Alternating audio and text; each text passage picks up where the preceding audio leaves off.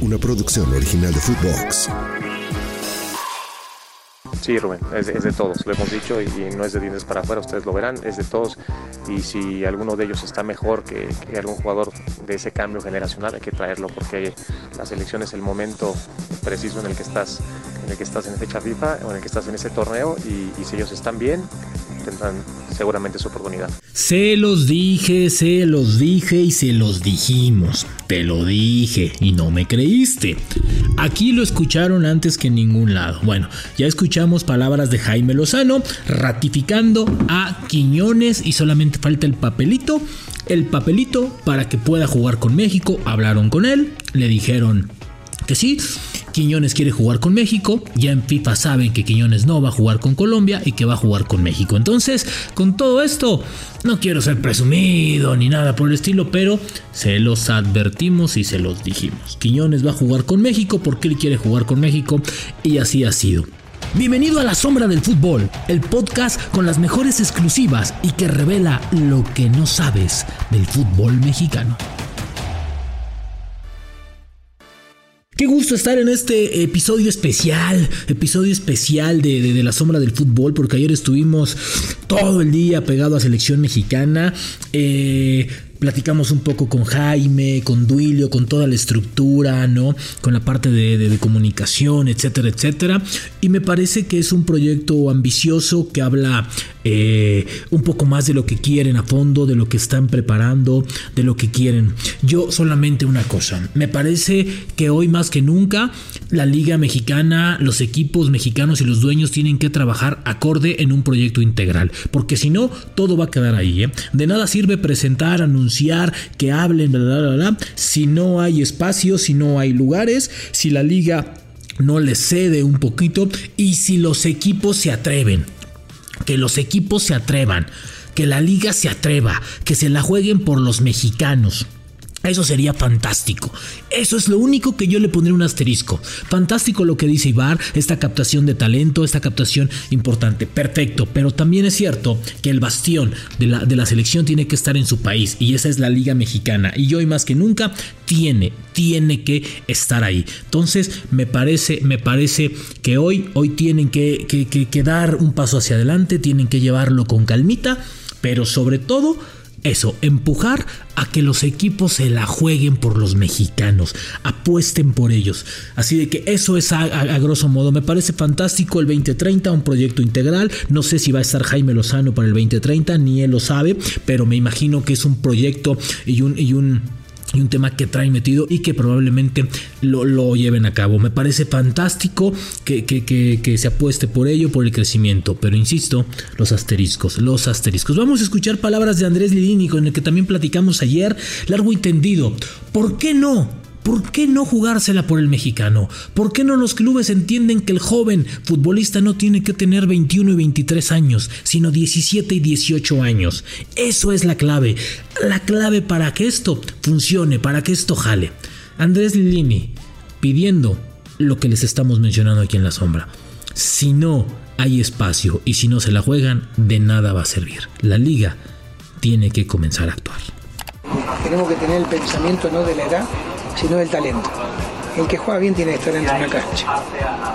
El sobresaliente tiene que estar dentro de una cancha. Si es 18, 18, si es 20, 20 y si es 23, 23. Siempre nos agarramos de los ejemplos. Hay jugadores que debutan hasta los 23, un ejemplo. Hay jugadores que debutan a los 17, pocos ejemplos. El grueso es entre los 19 y 22.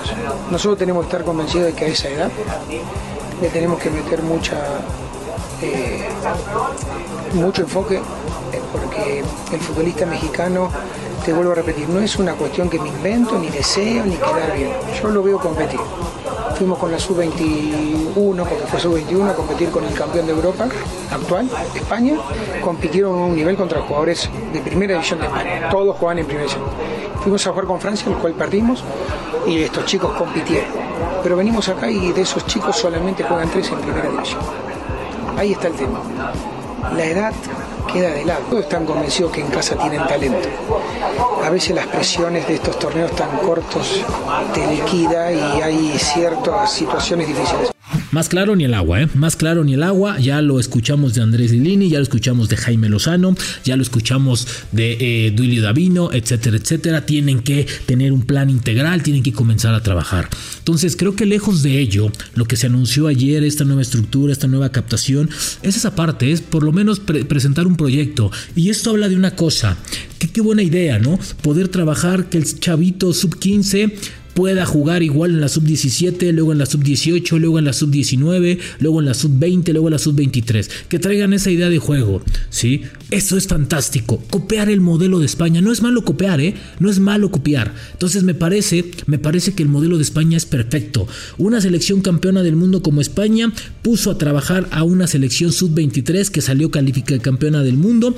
Así, una, califica, una que calificó los Olímpicos jugando de la misma manera que la mayor y la sub-23. Y una femenil que acaba de ser campeona del mundo, que también juega muy similar. ¿Y cuál es la base de su fútbol? La retención de la pelota, tener el balón, tocarlo y esa, la esencia del fútbol, tener la pelota. No, no como otros, que la avientan y hay que atacar rápido y no, no, no, tenernos la pelota, creamos nuestras jugadas y vamos con tiempo.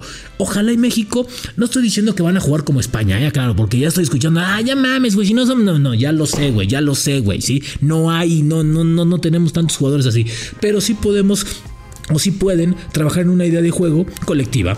Una idea de juego que idea de juego no quiere decir parado táctico, ¿eh? O sea, no el 4-3-3, no, una idea de juego, una identificación, un sistema con el que México digas, ah, esa es la selección mexicana, sin ver el color negro, verde o rojo del uniforme.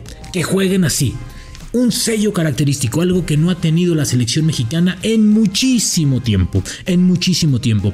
Y creo que eso lo pueden fomentar y lo pueden crear así. Me parece fantástico una idea, creo que hacía mucho tiempo o más bien nunca se había tenido un plan así. Ahora, ¿cómo llevarlo a cabo? ¿No? Ok, vas a ver jugadores, vas a captar talento, vas a estar ahí, perfecto, todo chingón. Y luego, ¿en dónde van a jugar? ¿Qué van a hacer? ¿Cómo le vas a hacer para que Jaime Lozano tenga estos jugadores? ¿Cómo le vas a hacer para que apoyen, apoyen, apoyen, apoyen y todos los clubes estén en misma sintonía? ¿Cómo le van a hacer? Yo quisiera saber, yo quisiera escuchar eso, ¿no? Bueno, pues yo creo que lo más importante es generar espacios, generar lugares. Como bien decía Andrés, que se la jueguen por el mexicano, que vayan por él, que apuesten por él. Creo que hoy más que nunca, hoy más que nunca, liga, equipos, dueños, directivos, selecciones, menores, femeniles, mayores, etcétera, sí, deben de tener, deben de tener un plan integral y trabajar todos para algo, para sacar del bache ¿sí? del hundimiento en el que está viviendo y habitando el fútbol mexicano. Hoy más que nunca tienen que sacarlo adelante, tienen que sacar a flote el fracaso que está viviendo el fútbol mexicano. Si no lo hacen ahora, difícilmente lo van a hacer después. Hoy tienen que aprovechar ese momento, hoy tienen que vivir con ello y creo que lo pueden hacer. Hoy creo que es más urgente este plan estructural, pero más que palabras, llevarlo a cabo. Que trabaje por ahí la sub 15 de la mano del gringo Castro, que trabaje muy bien la sub 17 de Chabrán y de, y de y de, y de, Beto Rodríguez, que trabajen así, la sub-23 con Gerardo, perfecto, chingón, pero realmente que apuesten por ellos, ¿sí? Que cuando lleguen a la sub-23, ¿sí? Gerardo, el técnico de la selección, ¿sí? Diga, ok, güey, estos jugadores tienen 700, 800 mil minutos en primera división. ¡Qué chingón! Tienen 23 años o son menores de 23 años.